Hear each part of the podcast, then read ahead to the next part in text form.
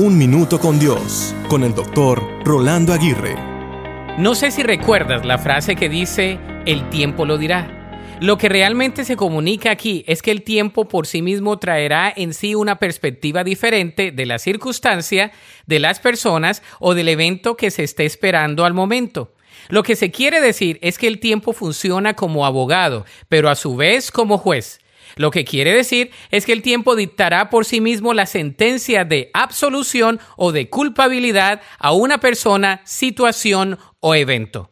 En cierta instancia, el tiempo tiene una función más grande que el regir nuestros horarios, limitar nuestras tareas y delimitar nuestros compromisos. El tiempo sin hablar da la palabra, provee autoridad, acumula experiencia, desarrolla destrezas, anula percepciones erróneas, descubre talentos innatos, rectifica lo que parecía ser irreconciliable, magnifica lo que estaba escondido y compensa lo que parece ser incompensable.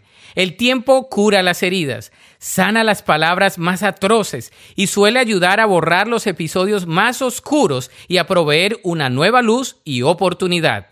Como dice otro dicho, el tiempo lo dice todo. Por eso, dejémosle mucho al tiempo, démosle tiempo al tiempo y confiemos en cada minuto en nuestro Dios. Esto siempre será una buena práctica. La Biblia dice en Mateo 6:34, así que no se preocupen por lo que pasará mañana, ya tendrán tiempo para esto. Recuerde que ya tenemos bastante con los problemas de cada día. Para escuchar episodios anteriores, visita unminutocondios.org.